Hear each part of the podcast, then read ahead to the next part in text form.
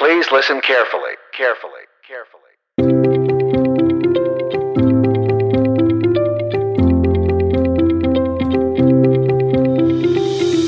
Hello, and welcome to the Utterly Moderate Podcast, where two reasonable social scientists discuss important topics by focusing on just the facts and none of the unneeded opinions and biases.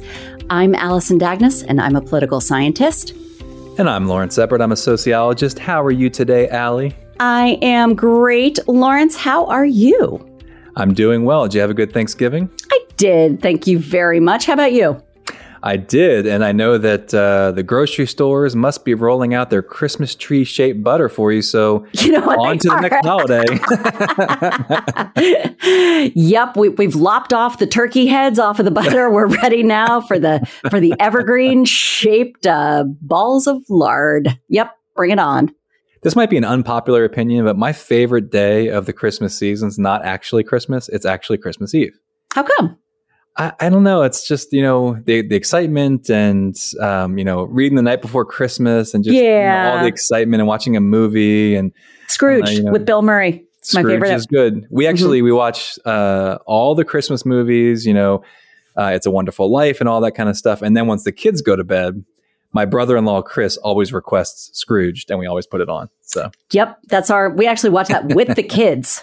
So my, my children still your scream. kids are older. Oh, my kids watched it when they were younger. you know, when when my daughter, when Caroline was seven, at some point somebody whizzes past us and she goes, "Go back to Jersey, you moron!" and it's from Scrooge. You know, I mean, because I got to teach him the real important things about religion.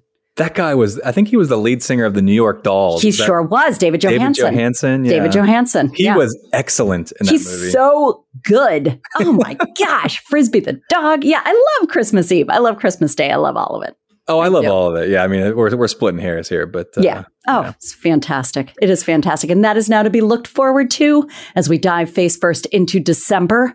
We are in the countdown. Just ask Hallmark. It's the countdown to Christmas. you can get you can get one of those great movies every 2 hours and at an hour and 45 minutes there's going to be some sense of tension where you don't know if the woman who's a banker who's in the middle of the country for an undisclosed reason, she falls in love with a rancher and there's going to be some tension and you don't know if there's going to be that chaste kiss at the end where she stays because she's discovered Christmas and also the fact that she really is in love with the rancher. Uh, that's going to settle itself in exactly 12 minutes and then they will loop on to the next Hallmark movie. I'm telling you, I love December. I really Friend do. of the pod, Hilarie Burton Morgan, I believe, is in quite a few Hallmark Christmas movies. Shut your mouth. Is she really? She is indeed. So look out for her. Yeah. That's another reason to love her. She is I know she's great. in at least a few. Yeah. Ugh, national treasure. God Yeah. bless her. I love her. That's so wonderful. what, what do we got on tap today, Allie? Well, today we are going to be joined by Rosalind Wiseman, who is an author and she is an educator and she is a delight. And when I knew her back in the day, I knew her as Ross. Um, but now she is Rosalind and she is the um, head of an organization that's called Cultures of Dignity. And she has a new book coming out next year. And we will be talking to her about all of that. Yeah, you know, you mentioned calling her Ross, uh, and our listeners wouldn't know this because this was all the back and forth setting this show up. But I was I was privy to a lot of the conversation between you and her assistant because I was CC'd on all those emails. And every time her assistant would say, "Yes, I will book Rosalind for this time," you'd say, um, first of all, I'm going to call her Ross." it was more of a warning order, really, than anything, because I just knew it was like 52 years. I'm going to call her Ross. It was every time, and it was hilarious. I just Yeah. sat back and watched with the CC position, popcorn. yeah, sorry. Are they meaning to put me in on this convo? Because this is fun. I enjoy watching this. I'm so sorry. I'm so sorry. Uh, yes, Rosalind. Rosalind. Um, no, I mean it's really cool to. It's first of all, it's cool to watch the people that you grew up with uh, as grown-ups, right? And it's cool to watch them as like fully formed, professional, successful human beings. Um, because uh, who doesn't love that? And um, Rosalind has become this you know force of nature in education and is advocating for all the right things. She's advocating for um, equality and she's advocating against bullying and she's advocating for, you know, for kids and uh, young adults speaking up um, and taking ownership. And um, she's doing it at a time when it's really damn hard. And I know that as teenagers, uh, as a parent of teenagers, because it is it is really really hard these days. So um, uh, I am very excited for this conversation with Rosalind. and we're going to talk about her new book, but uh, you want to key our audience in on another book she wrote that actually went on to get quite a bit of attention. So I think the book that you are alluding to is Queen Bees and Wannabes. It is. Uh, she has written several books, um, but that book in particular was turned into the movie Mean Girls. Love and that movie. You love that movie? Is that what you said? It was very good. Yeah. Yeah. Yeah. Um, and so uh, we will talk to her about that book and we will talk to her about the movie and um, that what it was like seeing that book as a movie because um, I wouldn't know. None of my books have been turned into movies, but Steven Spielberg, I'm talking to you. You still have a chance. we know my, you're a loyal listener. My, you know, my um, my latest book was turned into. It, it's now on Audible, and the rights were bought uh, to be distributed in Vietnam. That seems really, really specific. Yeah. Hmm. Why Vietnam? Mad at everything I, all the time. Yeah, mm-hmm, in Vietnam. About American politics. Yep, in Vietnam. distributed in Vietnam. Mm-hmm. Interesting. Yeah, I know. Uh, yeah. Did you read for the Audible book? I did not do the reading. Um, first of all, people have told me, and by people I mean my husband has told me that my voice can sometimes be grating. Um, Wait, hold on, hold on, hold on. before, before we before we finish this line of Let's just hit the brakes on that. Uh, when did this occur? Uh, was this part of his vows? Um, you know, yes, it was. Will you? you? will you, Peter, take this woman with a very grating voice? I can't remember if it was the priest or the rabbi who said it, but yeah. So I guess, I guess, I guess what I'm asking you is, all of mm-hmm. our listeners would like to know. Um, yes. When you tell Allie Dagnes she has a grating voice, like the physical response that you to your husband. well, here's and the joy of Pete is that um, he has never actually said that I have a grating voice. He's what covered he, his ears. Oh no, what he does is he's so he's so passive aggressive about stuff. He just moves like right around it. He will say, you know, there are times that your voice carries.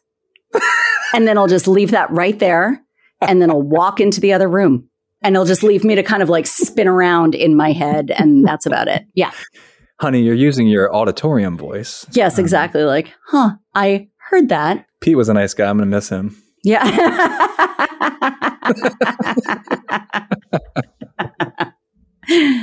All right, Allie. Well, today on our episode, we're going to talk about uh, a variety of topics, but one that's a theme on many of our pods, which is trying to bring the temperature down in America. You know, one of the things that Rosalind writes about is the importance of of respect and you know respecting other people and listening to other people and communicating effectively. Um, and that's just so important. And so you know continuing the conversations that we're having with people from you know various walks of life with different interests and um, different uh, foci i think are you know that's that's part of the fun of it you know getting to hear different perspectives on different things. Um, but it also is part of this big experiment, just trying to say, you know, hey, it's a huge world out there and let's hear each other. Let's listen to each other a little bit more.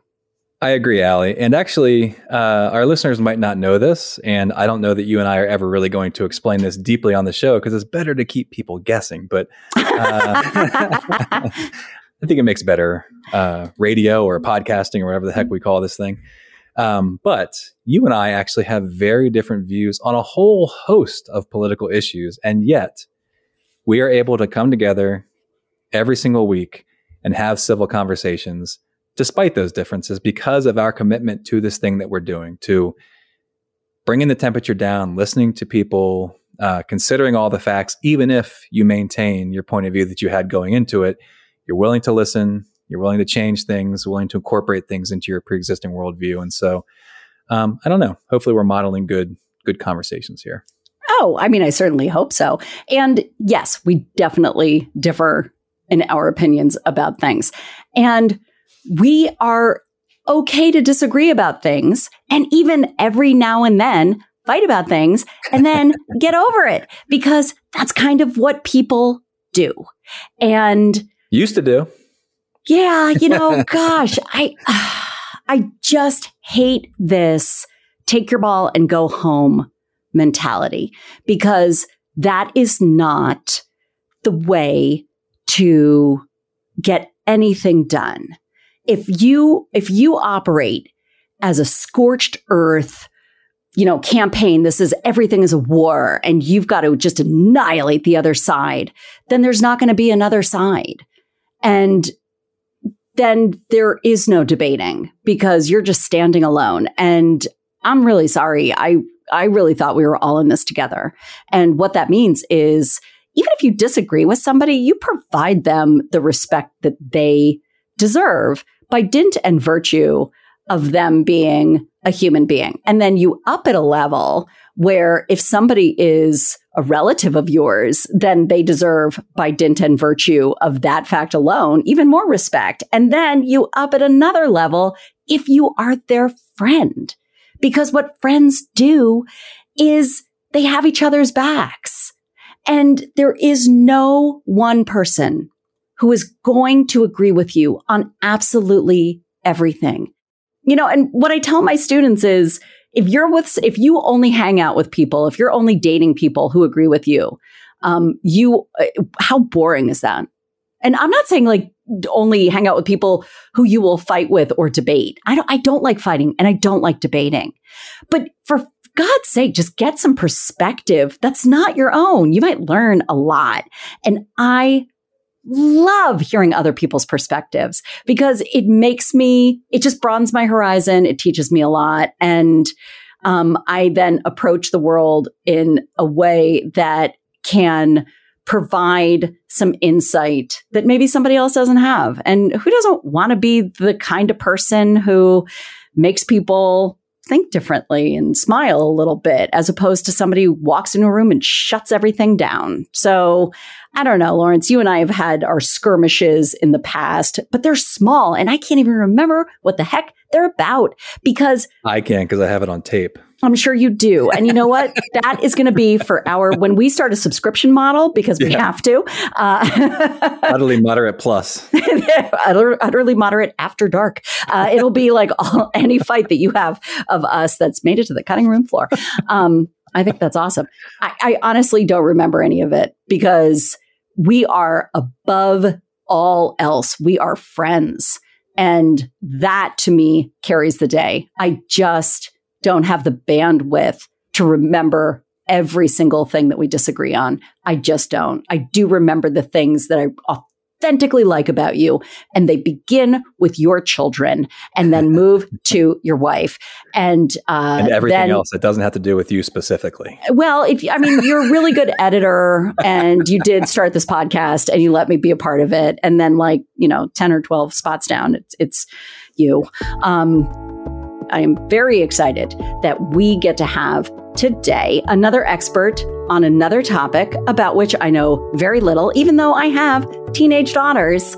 It still is nice to talk to somebody who knows a lot about teenagers, and that person is Rosalind Wiseman. That's right. We're going to have a great conversation with her coming up next.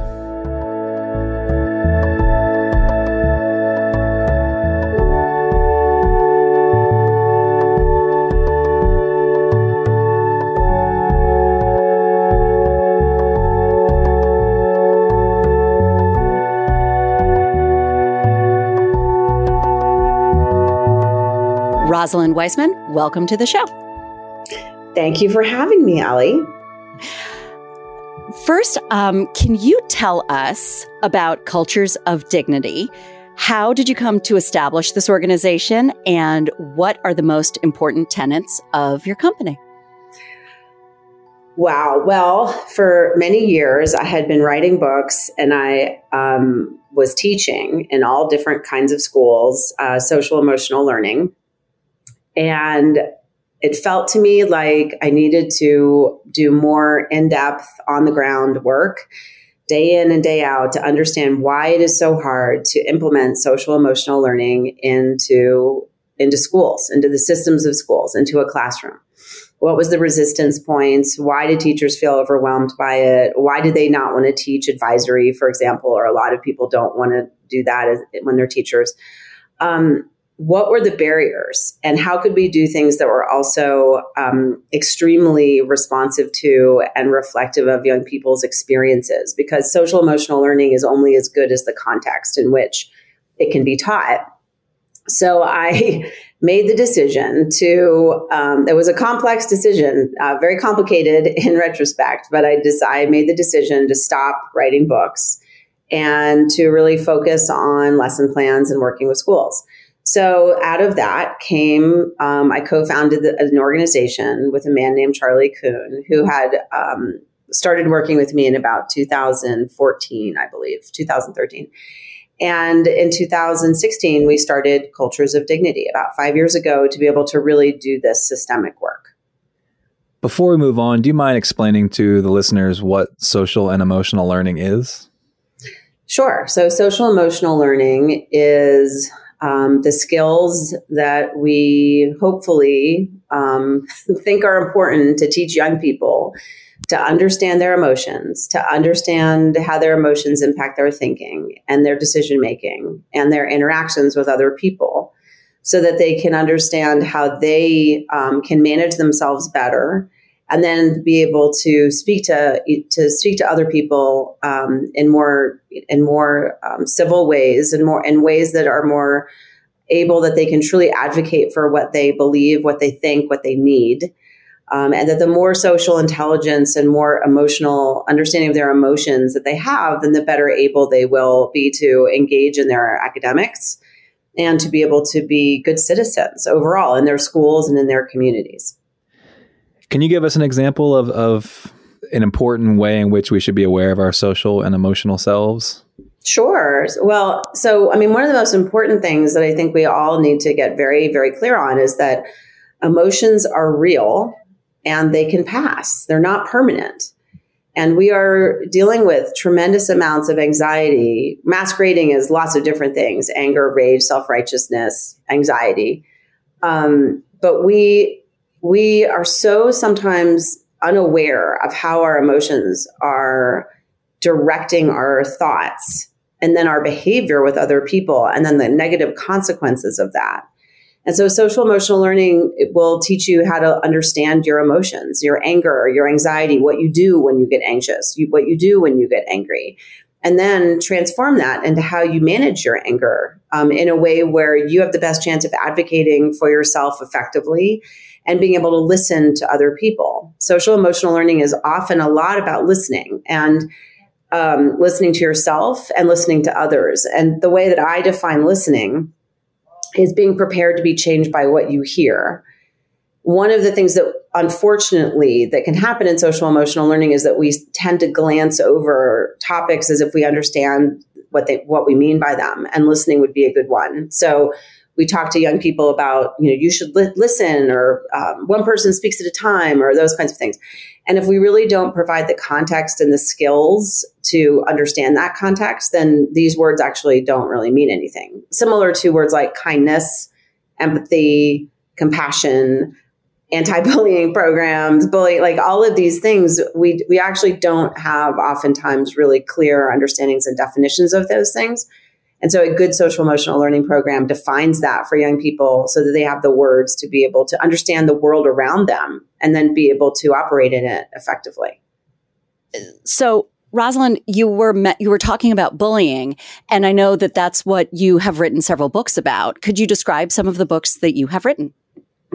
Sure. So um, I was asked to write a book out of the blue when I was 23 or four um, because I was teaching uh, young women self defense, and somebody knew that I was doing that, and they wanted to um, write a book about self defense in women for the next generation of women. This was like mid 90s. And so I, having no plan about writing a book, decided to write this book, and it was called Defending Ourselves. And I think it came out when I was 25. Very mid 90s, like second wave feminism kind of kind of thing. And then um, I and then I ran a nonprofit, and I was teaching um, girls and boys about. There was no words for any of this stuff at the time, but I was talking to them about their social lives and how it was impacting um, how they showed up in their relationships with their friends, their family, engaging in school. I really was just teaching and making mistakes, learning from young people, and then making and then changing what I was doing. And so, about, I mean, it seems like there was a huge gap between defending ourselves and then about seven, I mean, but that's not true. So, like seven years later, six, seven years later, um, a book, my, the book that I wrote called Queen Bees and Wannabes came out. And that, for better and for worse, really changed my life because that was a huge bestseller and it became the movie um, and ultimately Broadway show Mean Girls. Um, and then, and that was about the social lives of girls. And it was me, literally, it was me pretending or imagining that there was a parent next to me. And I was saying, like, here are all the things you need to understand about your daughter's social life. And then several years after that, a couple years after that, I wrote Queen Bee Moms and Kingpin Dads, um, which I might need to republish, I think, and re- recalibrate and republish for this generation of parents. And um, and then I wrote after that a book called uh, Masterminds and Wingmen about the social lives of boys, and I had about 150 guys from fourth grade through 12th grade help me write that book. And Queen Bees also was absolutely, it's gone through three or four editions, um, has always been infused with the opinions and editorial feedback of young people. I don't write anything without young people telling me where I'm wrong and what I need to do differently. So um, yeah, those are some of the those are some of the books that I've written. I'm sure you don't remember. I bumped into you um, either the day that you got your first book contract or like the day after you got your first book contract um, because it was one of the most embarrassing days of my life where I had um, gone to go get a, my driver's license renewed in DC and had inadvertently walked many, many blocks and stood in line for many, many hours with my skirt tucked into my pantyhose. and I had not realized that I was doing that for hours. I mean, hours. It and was no like one told you that? No that one told me so until mean. this little old woman came and tugged at my suit jacket and was like, sweetheart, you're you're showing your tush to everybody. And i was like oh god. And i was so i was so mortified. That's i turned awful. around it was as if the entire dmv was staring at me because they were. It was like well they also had nothing else to do horrifying we all, yeah we all just sit at the dmv in dc for like uh, days and days. Oh my gosh. I'm so sorry oh, to hear that I, so I took all of my paperwork. I ran. Ross i just ran. Like i abandoned ship. I ran. And i ran. I just was running and running and running. And i, I got to the metro and i got on the metro and i just got off the metro at Cleveland Park and I was crying and there was, I was, I just looked like, I looked like a troll doll on top of a pencil where you like do this to the pencil, your hair is standing on end. And, and I got out and I started walking up like blindly. Like I was so mortified. I was still bright red and I ran into you and I, I just looked oh, like a Yeti. And, oh, and I was oh, like, ha, like I couldn't form words because I was so humiliated. And you're like, oh my God, guess what? I just got my first book contract and I got engaged. And, you know, like when I tell my students this, I have like a coffee mug size engagement ring. And you just were so happy and so gorgeous. And I was, you know, and I was like sweaty wow. and teary. I was the oh ugliest version that I've ever been. And you're like, how are you? And I was like, uh, I'm doing great. I haven't oh. had a date in six months. I'm still working at C-SPAN. You were, you were Kristen Wiig in Bridesmaids and she was Maya Rudolph. Um, I, I, you know what? Kristen Wiig never sank to my level at in Bridesmaids. Like as that bad as it ever got. so sad. Oh, it was, I'm it was so sorry. Mortifying. It was absolutely. It, that was one of the most embarrassing days. Why did you have to rub it in her even, face, Rosalind? Not even. Not even the first, just, but it was up horrible. There. That's such a no, horrible. It was, it was so oh, I, oh funny. yeah, the funny you now. were so happy. Yeah, I was so happy. Yeah. Well, I'm glad. Well, I'm glad. Yeah, it was I, great. I'm glad that. Oh, I just wow. Okay. When your book came out, I felt like I, I felt like I kind of shared it with you. I was like those tear stained pages from the DMV. Right. Right. They right. were right there. They were right there with Ross. It was oh, very good. Well, gosh, well, at least there was a nice woman, a nice, you know, nice girl who, even though apparently she was elderly, who said, "Hey, honey, can you oh, yeah. like fix that?" Yeah, no, hey, Oh, if not, so you know. I, I went back the next day to get my driver's license because I was still Mhm. I was clutching these like you know snot filled, tear filled papers, and I went back the next day and said, you know, I didn't finish this yesterday, and the woman goes, "Oh yeah, we remember." And I was like, "Oh God, oh no!" Like, I, oh no, it just keeps on This is terrible. keeps on Oh, going. Oh, it was great, and and I was part mm. of your first publication. There in my you go. mind. You are that, In my mind. Go. You know, So basically, wow. It hey, it was a group effort. It was a totally Yeah. group effort. That's exactly. So I guess we can now all know if people are listening to this that Allie and I went to high school together. it is true. It is true. We knew each other back in the That's right, right. That and is so, exactly right. right. And lots of people have lots of people, and Allie, you would be able to answer some of these questions. I get the uh, questions of uh, was Queen Bees. Um, they, they, Queen Bees for many, many years until this year, actually, I think I've made some headway. That um, there's a high school in DC called National Cathedral School that I taught Mm. for a long time, but I was teaching at other schools too. But they felt very strongly that Mean Girls was based on them. And I had a lot of girls, like I said before, from Queen Bees that were helping me write the book. And so there were girls from that school who were helping me write the book, but there were also Oh. girls from Sidwell and Maret and Wilson, like all the public schools and private schools. I had tons of Mhm. girls helping me write that book. Um, But just this year, I had the um, president of the president, the uh, editor of the newspaper um, at that school write to me and say, "Can you please clarify this because we still think that it's all based on us." And um, and then occasion, and I said, which is the truth, it is not based on your school.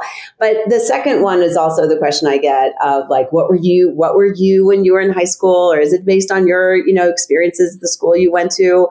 And um and so it's just it's always really funny to think about like my experiences were you know some of them were hard but they were no different in their they were not particularly more difficult than anybody else's. They were complex they were hard but you know young people you know ali your life was complicated in high school. Everybody's Oh, life is complicated in high school. So it was Yeah. interesting to it's always interesting to be on the receiving end of like well were you a mean girl were you a queen Right. i'm like god what an it's not an interesting question it's not an original question it's you know but yeah No. it's a funny it's a funny thing to be part of or whatever created a book that's so part of people's I don't know. I don't even know what to call it. So anyway, those that, those are, but that's terrible about your DMV experience, and I'm really sorry about that. even Oh. though it was all years ago. That makes me like, oh god, that's just so terrible. Are you kidding? I love it. It's part of my lecture on the bureaucracy for every intro to American government class I teach. I think it's That's fantastic. great. Okay, then it's It's part of the useful. zeitgeist. There you go. Yeah, right, no, it's very good. Yeah, it's a teaching tool. So my uh, my next question is, um, were you a queen bee? Were you a mean girl? Well, That's a good question, my Lawrence. moments. I had my moments. I can answer that. Uh, she was Yeah. not. She was not. No, Thank you, Allie. absolutely not. No, that is. I was in a very powerful clique in eighth grade. That was I was in a scary clique in eighth grade. That is for sure. And I was just trying that that clique was like that was hardcore. That was like survival of the fittest in the, my eighth grade clique. Wow, that was before my time. I was I at know. Acres. I know. So I know. So Rosalind, how did it feel to write a book and to see it come to life on the big screen and come to life in such a huge way with Tina Fey and Rachel McAdams and Lindsay Lohan, and also a follow up question once you once you answer that question, Allie, how did it feel to see your friend's book showing up on the big screen? Well, the first time I saw it was um, they created Paramount created a screening for me in Silver Spring, Maryland, and I got to invite. I, I they invited like they had this whole screening, you know, thing, and I hadn't. I had seen parts of it and like drafts of it, and I'd been looking, and I obviously like I was looking at the screenplay and making notes and whatever, but it was the first time that I had seen it as a movie, and um, and my mom was with me also, and um, it was it was a totally surreal. You can imagine a completely surreal experience. But I also would, you know, it's it's also important to remember that nobody was really famous then. I mean, Tina was Lindsay Lohan was by far the most famous person that was in that movie at the time. Tina was like, you know, on Saturday Night Live. So, um, and then nobody knew who li- literally, oh, and also La- uh, Lacey Chabert, she was actually, uh, people knew about her too, because um, she had been on a TV show, um, Party of Five, I think, or something like that. I mean, this is back in the day. And um, so it was surreal and it was um, i didn't quite understand what was happening. And the other part was that from the time the book came out until the time the movie came out was approximately 18 months. So oh that is goodness. yeah so there's a lot of things about queen bees and mean girls that were just a complete anomaly have never never happened before not going to happen probably again. Um, and i really didn't understand what was happening. At that point i was you know i was teaching I was I was speaking. I had actually, I mean, I was doing a lot of media. Um, I had been I had been doing a lot of media actually by that point, but I but it's different to go from being sort of an educator person who talks on you know Oprah at the time or I don't know some news show or something like that. It's different, very different to go from that to where you're speaking about the work to it becoming something in the culture and and in pop culture and that i had zero experience you know how would i um, knowing how to deal how to deal with that i do remember um, that my i had a really funny moment during it where my mom is sitting next to me and i haven't told her anything about anything when I was in high school, my mom traveled a lot for work. She would go like a lot. She would be gone a lot. And when she was gone, I would have parties. And my mother had a collection of pottery. And so when my mo- when I would have the party, I would take the pottery that um, I didn't want anybody messing around with, and I would put a post-it note where the pottery was, so I would remember where to put the pottery before she came back. But I would hide the pottery in all different parts of the house, including under the sink.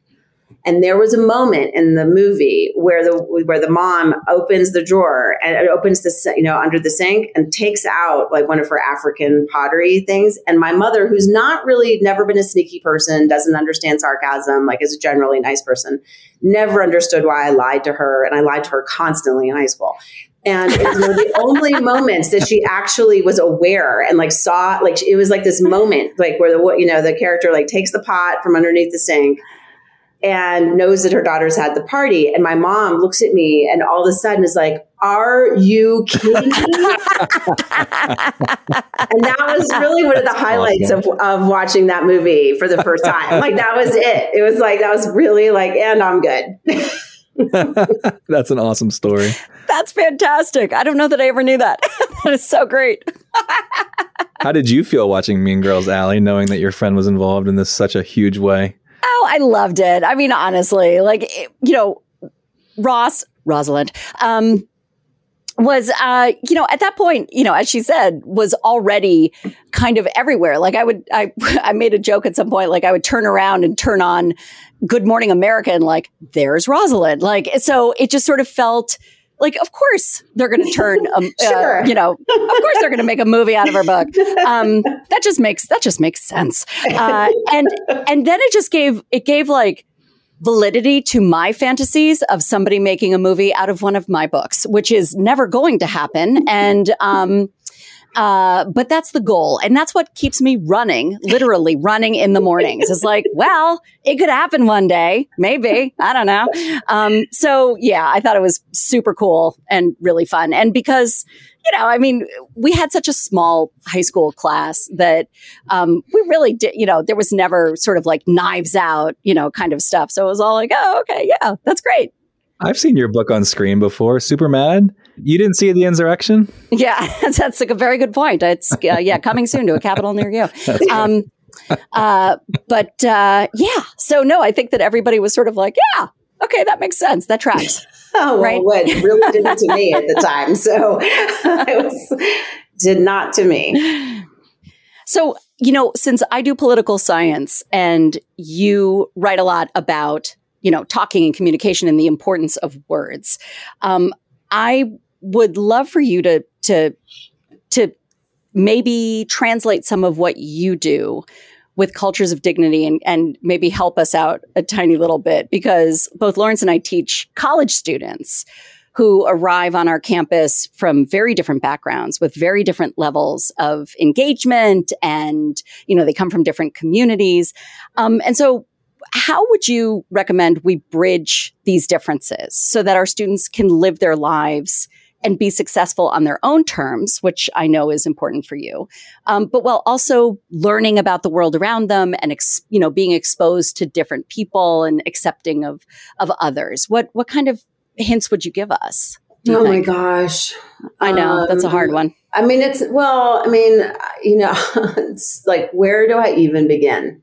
Because for my whole career, I've been trying my best to give young people a voice and to see that young people are the subject matter experts of their lives and that we need to frame the theories, dynamics, things that you all talk about in political theory, that I talk about in my work, which is very, very aligned with political theory, about how group dynamics, for example, work or how an individual um, makes their way within a group, how those things happen, and how how you get to a place of dehumanizing someone else or um, or aligning yourself with other people. What is the what is loyalty? How is it defined? And I've always thought that um, we have to listen to young people to understand the context in which we would frame these dynamics.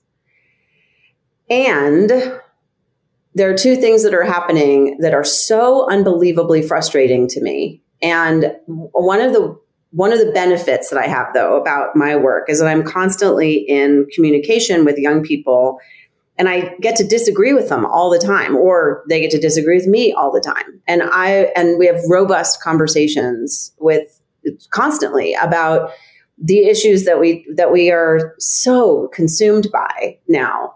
And so it's a wonderful thing that I get to talk to college students about um, cancel culture and about the various iterations of that and what does that mean um, it, I get to talk to young people about how they perceive their rights and also their responsibilities to other people. Um, and at the same time, it is extraordinarily frustrating to me to see some young people believe that their voice matters more than everybody else's and that they um, that they hide behind, and I, I mean, I'll, I'll go to adults in a minute, but like to hide behind, I'll use you all, not you all, but you, you are professors. To hide behind, this is my perspective, to hide behind anonymous um, social media platforms where you are trashing a professor instead of and maybe and you know we could say that this is really our responsibility because we didn't ever teach social emotional learning to young people so they don't know how to tell a person in a position of authority when they're upset with them or frustrated or whatever. So I don't, I'm not putting it all on them, but it is way too convenient to try and track, to trash somebody anonymously and not go to that professor themselves in what, in whatever way is appropriate and handle it directly. And I understand that there are power dynamics involved. I absolutely appreciate that. I understand that we should have done a better job of helping young people be able to advocate for themselves with skills and emotional regulation, everything that I do. But to go after people the way that they are doing that is extraordinarily frustrating to me. I like that is not the voice I wanted them to have. I wanted them to have a voice to have actual autonomy. Trashing somebody on, on social media is not that is not the way. And like my, the principle I live in my life is to be easy on people, hard on ideas. And I think, and we're living in a culture that is hard on people. And because we're so hard on people, we can be easy on, we are easy on ideas, meaning we can't have the rigor that we need to to solve these really difficult problems that we have. And I am so frustrated at this group of people that I adore so much that they are not like rising to the to the fabulousness that I know that they are capable of and that we need them to be. So that's on one side. On the other side, um, I'm really struggling with. Um, I know and I understand, and I'm that people really are um, doubting their institutions, and we have reason to doubt our institutions. Um, and I understand because I've spent my entire life in education about how disappointing education can be and how often it was really connected to races to like compliance and not teaching young people how to critically think um, i understand that i understand that teachers have been irresponsible i mean I, I really hold that i mean i've spent again my life trying to hold a, adults accountable for bad behavior and yet to see parents now going after educators the way that they are makes me I just don't even. It, I it's like I'm I'm I'm not easily speechless, and I am. I I I just I it's like I want to know what happened to parents that they don't believe in the people like wholesale don't believe in the people that they are sending their children to to be in their care of and their education. I understand not not trusting the system overall, but I, but what happened that we literally with the people that you see and drop off your kids every day, that you just don't trust them. And I, I, that really breaks my heart. What is interesting, I mean, I don't know if this holds true today, but I mean, in my classes, I often teach about this very phenomenon, which is if you ask Americans on surveys, you know, do you trust schools? Is American education failing or succeeding? Those sorts of things you can get some really negative responses. But at the same time, if you ask Americans, grade your child's school, overwhelmingly they like their child's school, right? And they like their child's teacher. So, yeah, there is this disconnect of like this abstract idea that like, you know, teachers are bad and unions are bad and schools are bad. And yet everybody seems to like their own, which is well, you know, the, odd. The same thing is the case for Congress people. Everybody hates Congress, but they like their congressman. And that's why Congress people keep getting reelected over and over and over again. They hate the institution, but they like the person who represents them. Can I ask you a, a question? And this may be, you may completely disagree, but I want to go in an opposite direction, which is not like me, a positive direction. Oh, that's weird. we can't wallow in cynicism. yeah, the boy, that's not like that's not like Lawrence at all. That's strange. Well, no, so I'm gonna I'm gonna give you my impression of what's going on, but it may be incorrect because it's totally anecdotal. But I don't have a lot of firsthand experience with the ways that uh, elementary schools and middle schools have changed over time. I was in those schools and then I was out of those schools. And then I, you know, I, I was totally dis- disconnected once I went to high school in the ni- late 90s. And then I don't know what's been going on. But then I had kids. And so I listened to my elementary school age kids. I have three kids in elementary school. And the things I hear them say, and this is going to sound weird and funny and, and it's going to sound mean. I don't mean it in a mean way. I, it's just true. If I had said the things they say about how they act towards each other and what's cool about, about acting towards each other, it would have made you a dork when I went to mm. school. They, they mm-hmm. talk, they talk, you, you talked earlier about not having the words to describe certain things back in the day.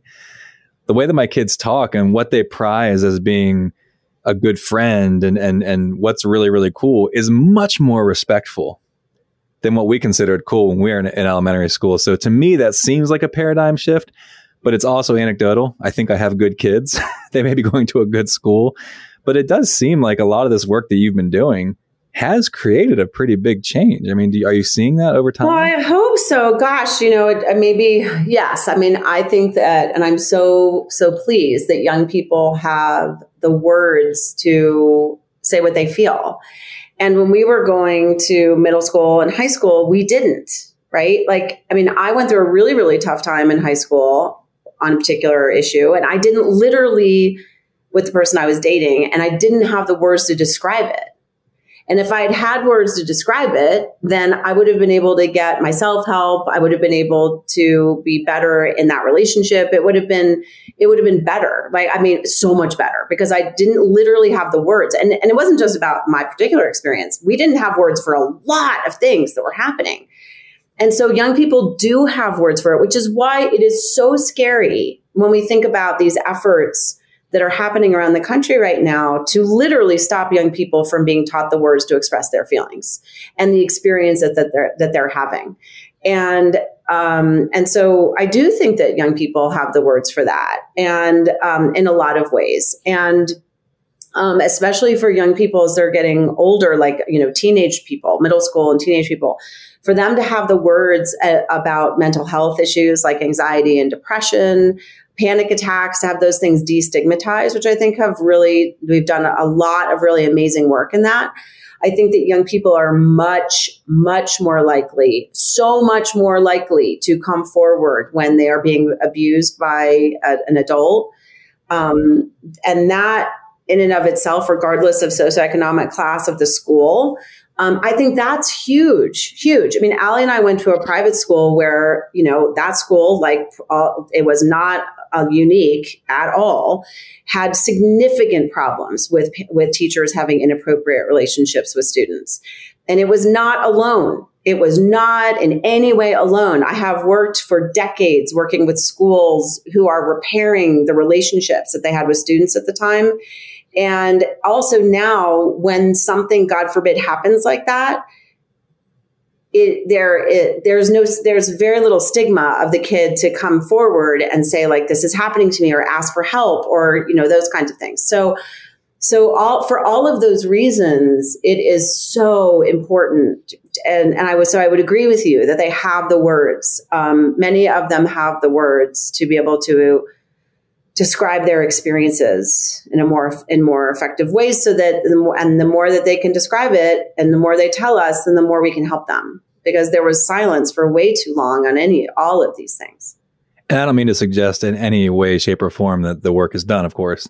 Um, but, but, but I, but I just, I just, I just want to. I it really, honestly, without any hyperbole, it has been really shocking in a good way to me to hear my kids talk about amongst all their friends, like that kid's a bully. We've identified him as a bully, and mm-hmm. that's not cool to anybody. And mm-hmm. like that's stigmatized. Like mm-hmm. that's a complete 180 from when I was in school, and it's really promising, and it makes me feel good. Mm-hmm. So, well, I'm glad. Can I, can I ask a question? And I'm not pushing back on on anything, but I feel like, and perhaps it's just the work that I do in you know researching political media. I feel like words are used so much that many are losing their meaning. And so when I, you know, I have two daughters who, as they've grown up, you know, if I have a daughter who will say like, "Oh, I'm so depressed," I'm like, "Okay, ah, ah, ah, ah. that is a very specific diagnosis," you know. And so they've gotten so adroit now at saying trauma, trauma. You know what? I just, I, yeah. I just, I, can yeah. you give me the 15 second lecture? Cause I really have to go wash my hair. And I'm like, mm-hmm. okay, I'll give you the 15 second instead of the, the 10 minute lecture that you know you are going to get. Um, but wow, do I hear our students using, you know, psychiatric diagnoses inappropriately? You know, everyone's walking around Absolutely. calling everybody I, a narcissist, yeah. you know, and, and so like, and sometimes it applies and it's sometimes a, right, it doesn't, right, you know, and so the idea of like, um, so somebody might be a bully, but they also maybe having a bad moment and then come, you know, move away and then come back again and apologize. And so my fear is that with with the language that we have, with too much language, you know, then there's a backlash effect. Um, do you have any thoughts about that? Oh my God, to- absolutely. Of course I do. I never say to you this way. I'd never allow a school to introduce me as a bullying prevention expert ever because kids hate the word bully. Mm-hmm. And they think it's overused and they think they got the lecture in second grade. And why are we talking about this again? And I don't, I, this is dumb, right? So they, they really shut down. Um, what I do with schools and with my teacher trainings is um, we break down the, you know, everything is not bullying and um, and so you need to like there's basically what we do is we say there's mean and there's rude which is unintentionally trying to excluding or hurting someone's feelings. There's um, mean which is intentionally doing that. There's drama which is a conflict that's entertaining to everybody else but hurtful to the people involved.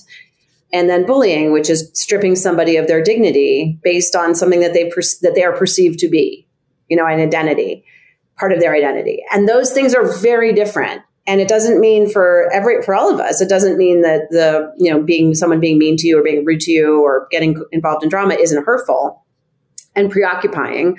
but and it needs to be addressed and it needs to be addressed appropriately and so we can't just lump all these words you know this word together so actually what's really important to me and always has been really important to me is to as, as similarly ali is to understand the power of the meaning of words and so when we you know the word respect which i have written and i keep thinking about in all different kinds of ways and i've been doing it for a long time but i i always respect is one of these words that schools love to use and we completely overuse it and we conflate it with the word dignity.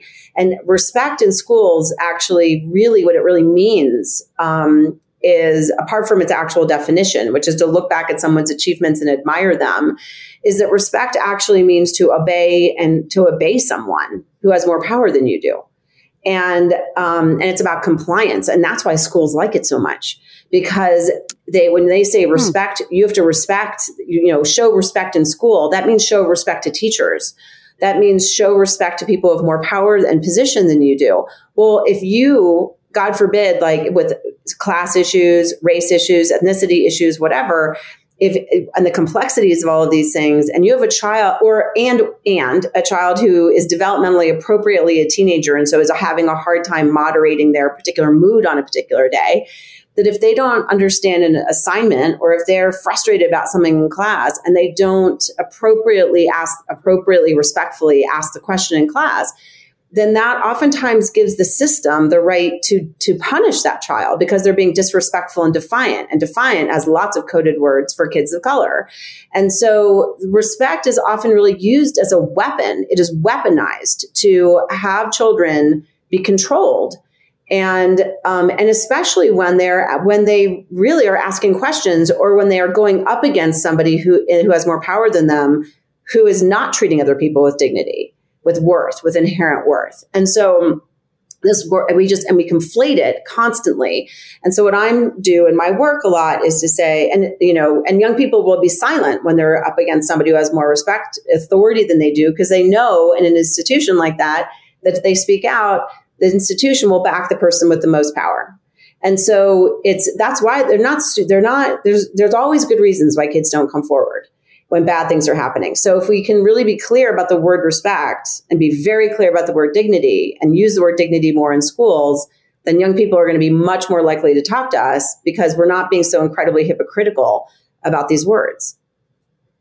So, Rosalind, can you talk to us a little bit about uh, the COVID pandemic and the impact it's had on the emotional education and social experiences of the young people that you work with. I'm sure this has played.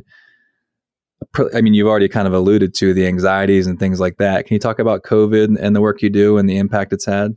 Yeah, so that's so it's really complex. I mean, in the very beginning, when we were all shut down, there were a lot of young people that were telling me that they liked the shutdown because they could stop doing the things that were exhausting them before the shutdown. Like, I mean, so many kids said to me, I'm so glad I don't have to play travel sports anymore. I'm so glad. I'm so glad I would never have to go back to travel sports.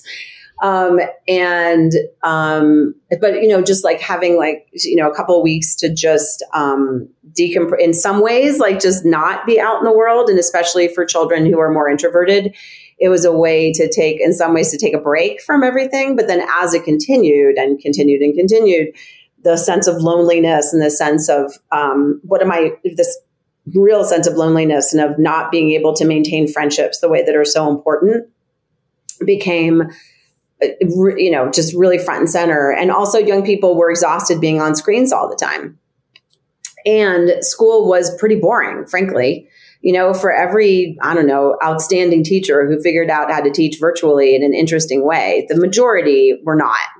I mean, let's just say, like, they just weren't. It was, you know, last year was pretty easy academically. Um, and um, and kids have said that to me. And now that we've come back into person, lots of children, especially in middle school, are feeling overwhelmed by trying to keep up with everything because they've lost you know that like they're just it's hard to keep up with all the details and the tracking and the calendars and the schedule and all that business. Um, but the other part is that that now what we're dealing with in schools is that the young people are feels like they're about a year behind socially And so when you're dealing, when you're interacting with seventh graders, they're acting like they're in sixth grade, but then we're disciplining them as if they're in seventh grade. And that's not really fair. It doesn't, it doesn't, and it more the point, it doesn't help the situation because we're disciplining them inappropriately. And if you discipline them inappropriately, then you can't figure out how to get them to a place where they're learning how to not do whatever it is that you didn't like. So I, a lot of teachers and administrators that I work with in those situations now are very much feeling like, okay, if we have a ninth grade class right now, we're having the worst disciplinary things we've ever seen in the history of having these ninth grade, which is very common right now in the, my experience with schools we just we need to think about them as if they are seventh graders. And maybe we'll pull them up you know behaviorally they'll pull up but we have we can't think of them as ninth graders because they're not acting like ninth graders. They're acting like seventh graders. And if we think about them like seventh graders then we know what to do. Um, if we think about them like ninth graders then we get very confused and very angry and very frustrated and then everything sort of goes to hell. So it's it's it's sort of maneuvering what you've got in front of you um, and then we also knew, but you know, there's a lot of different look the the the dependence on social media and technology and young people. I think is, you know, it is the default of doing that for the last year and a half has made young people tired but also it's just even more the default that it was before. So what I'm telling them is is to separate into three buckets to think about how they want it in their lives. And this comes from my colleague Devorah Heitner, where you separate technology into consumption, like scrolling through Instagram or you going down YouTube channel videos, uh, creating like creation like you're doing some really cool coding thing for hours and hours and hours but and then you just like like want to do a deep dive into that and then connection like being able to use it for meaningful meaningful connection. And so if we say to young people you're not we've stopped saying to young people you're addicted to your phones and we start saying okay there's like look at these three ways we can use this. Let's create some structure around that and understand the impact of consuming without really being aware of what you're consuming um, to impact your behavior, to impact your your sense of self, your sense of comparison, your anxiety, depression, that kind of stuff. That if we can think about it in those three buckets, then young people are going to be much, again, much more likely to say, okay, that makes sense to me. And how can I take control as much as I can of my use of this device in ways that that are reflective of my life, right? Which is I want to connect with people meaningfully. I want to do things on it that are really cool and that I think are really cool. And I really do have to because I know that the consumption part of this is manipulating me and everybody constantly. And so I need to be able to figure that out as well. So I think that's for me that's the way that I'm talking to young people about these things and um, and then also really listening to them about what they need and what they want. You you just addressed because I wanted to ask about the role of social media. Um, and and so you just really hit hit home in a um, in a big way. That's hard, man. I mean, it's you know, as a as a mom, um, it's deeply personal, and as a professor now, it's also deeply personal because I see our our students are having a hard time communicating with one another. Very few people are talking um, in class. And it's possible that that's just in political science. Nobody really wants to talk. Um, but, but I think that it's a year and a half of not being in person. And I think I, I hadn't really considered the fact that if you're a college freshman or sophomore, you've never been a college student. And so they really are still high school students developmentally. Um, that is an interesting man that's an interesting point and then if they're on social media all the time they really don't have the skills to talk to each other.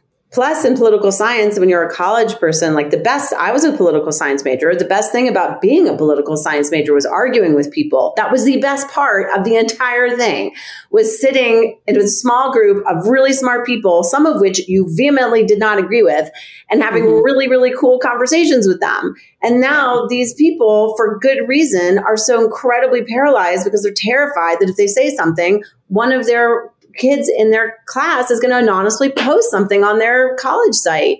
It is so crazy to me. It's um, uh, it just makes me feel so. Again, it's like going back to I have so much faith and so much love for young people as a cohort of people. It's it's what I've devoted my entire life to. And it makes me so mad because it, it's like they're not because they're not being the awesome people that I want them to be sometimes. And I get really Yeah. sad for them because it's really cool and great to argue with people. Some of those people became my best friends in college. Um, I certainly had a tremendous amount of respect for them, um, regardless of if they disagreed with me when I was in a political science class. and and it's hard it's it's just really really hard these days to try and convince them that you you really can disagree with somebody and still be friends because they're not getting that modeled for them anywhere Yeah. there is no like Yeah. civil you know disagreement it's just all angry and and horrible um uh, you have a new book coming out in the spring, according to Amazon, the small boutique bookshop. uh, that independent bookseller that hand, That the hand inde- sells you books. Yes. it's a it's a prestige uh, outfit um, that very few people have ever heard of. Small of. imprint. yes, it's very small. I believe the Brits call it Amazon. Um, uh, you, your friend and co-author Shanterra uh, McBride. Uh, have a new book out calling that's called Courageous Discomfort: How to Have Important, Brave, Life-Changing Conversations about Race and Racism. So, would you like to talk a little bit about what inspired you to write this book and what did you learn as you were writing it? Well, this is the first time that I've answered these questions. Um, so, and I have to say, full disclosure, I'm not quite sure when the book is going to come out because apparently supply chain problems in the United States means that paper is impossible to find. And Yes. you can't, um, oh, yeah, this is a thing. Yeah, like my editor This is a that. thing. It's a thing. Yeah. So apparently there's no paper. And um, they can't, the, the, the place or where you, um, for hardcover books, where you bind it the correct way. Apparently, they that can't happen either in a, in the way that I don't know what the, in the world is going on. But in any case, so it's going to come out sometime between May, which apparently is on Amazon. I didn't know that until this podcast, and um, and August the end of time. At the end of time. It- well, I think it's August 2nd is like my longest, you know, it's like the bridge. It's between, apparently, according to Amazon, May 31st and August 2nd.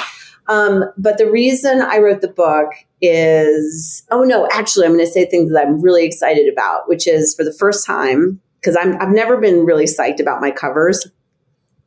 And I've lost like pretty much every battle with a cover I've ever done.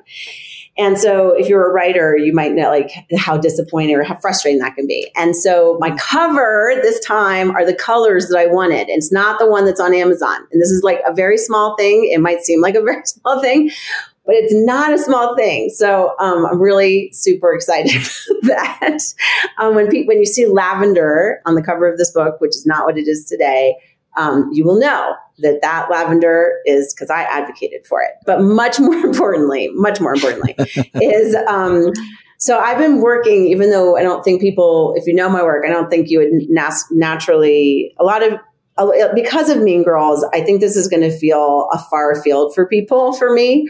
But I've been working on issues of racism and discrimination and bigotry from the very beginning. From the day I started working on these issues, I was connecting issues of group dynamics, dehumanization, degradation, and connecting it to how mechanisms of bigotry, discrimination in all forms work. And that was really the foundation of why I was doing what I was doing. And even in the first version of Queen Bees, I was writing about racism and the connection between racism and girls' friendships. And certainly, racism is something that I've had to deal with in all different kinds of ways throughout all my years of work. And um, so, I also have a friend and colleague um, for many years who has always also been um, very involved in the church. And today, she is a pastor in the United Methodist Church, and her area, geog- the geographic area, is Texas, is Texas, Oklahoma, and Arkansas. And I've been wanting to write a book with her for, or do something with her for a long time. And last summer, after George Floyd and Breonna Taylor, we did a webinar, two of them, and we had so many people show up at these webinars. And at the end of it, and we were just talking. She's a black woman who grew up in Texas. I'm a Jewish woman that grew up in DC.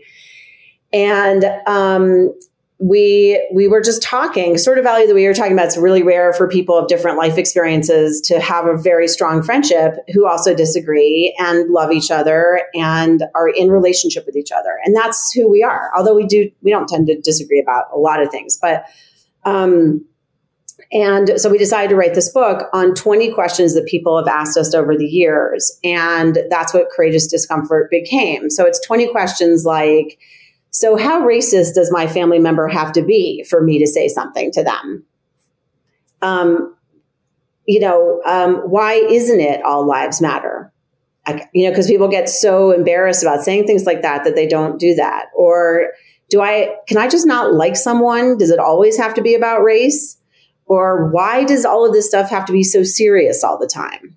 Um, and so we did these questions and then we created story. We didn't, we collected stories around the questions. And then what we did is we connected social emotional learning skills with understanding what was going on because these are such patterns that people almost all of us can relate to having being in a situation at work or in a family where somebody says something that you are horrified by and then if you say something maybe you get ridiculed or dismissed or someone tells you to be quiet so we took those, we took those story, took those questions, took those stories, and then we unpacked them and explained what was going on, and then we gave a suggestion for how you do it better.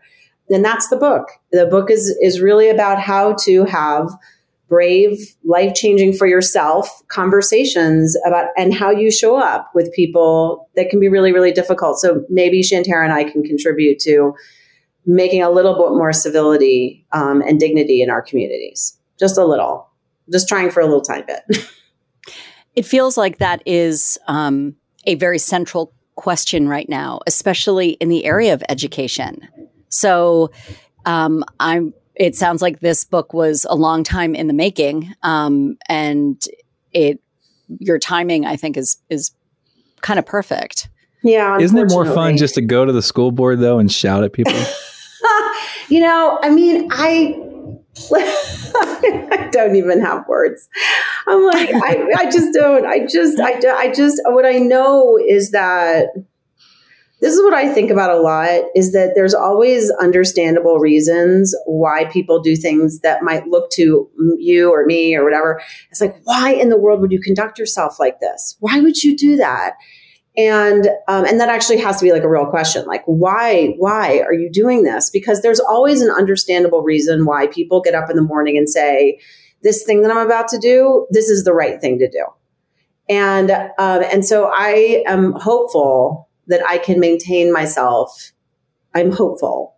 I'm going to try my best to be to maintain myself in the midst of this flurry of rage and anxiety and um, and thinking the worst of each other, and that maybe all of the work I've done, and I do think Ali, you know, Sh- Shanterra and I both are educators, so to have two people who've worked in education with young people for 20 plus years who know parents and know kids this so well and in so many different ways. We've worked in both of us worked in really conservative communities and so-called really liberal communities, which I rarely see, by the way, that they're as liberal conservatives as they think they are. But um, to have two people like that who can speak to these issues in this way and bring this to the connection of anti racism work, um, I am hopeful that our expertise and our commitment to treating others with dignity and being in these very difficult situations already and having a history of being able to be in, and present in these situations, that we'll be able to make some kind of contribution. Ross, we we look forward to the book coming out. Um, we have every hope and faith that you will make more than just a little bit of a difference, and um, and greatly appreciate you coming on to talk about all of this with us. Thank you so much. Absolutely, thank you. Oh my gosh, you're so welcome. This was this was really fun.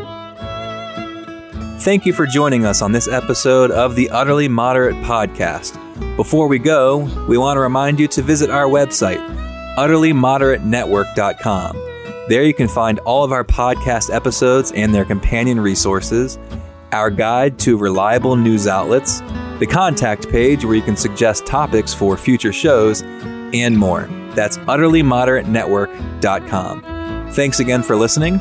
We hope you'll join us on our next episode. And until then, we'll play you out with friends of the show, the Riders in the Sky. Happy trails to until we meet again. Happy trails to you. Keep smiling until then. Who cares about the clouds when we're together? Just sing a song and bring the sunny weather. Happy trails to you till we meet again.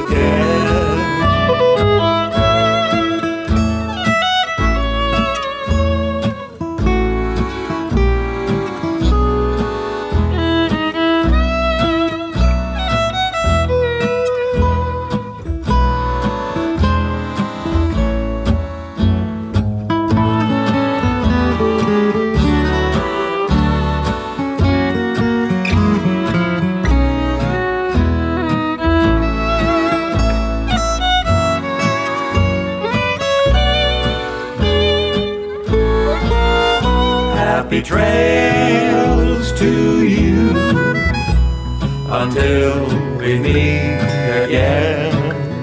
Happy trails to you. Keep smiling until then. Who cares about the clouds when we're together? Just sing the song and bring the sunny weather. Happy trails to you till we meet again.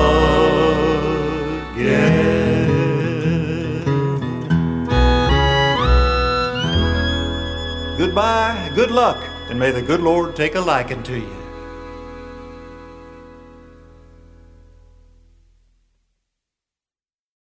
If you own a vehicle with less than 200,000 miles and have an auto warranty about to expire or no warranty coverage at all, listen up. CarShield has a low-cost month-to-month vehicle protection plan that covers more parts than ever. Visit carshield.com/audio to find out how you could pay almost nothing for covered auto repairs. Drivers who activate this vehicle protection today will also receive free roadside assistance, free towing, and car rental options at no additional cost. Get your free quote today at carshield.com/audio. That's carshield.com/audio.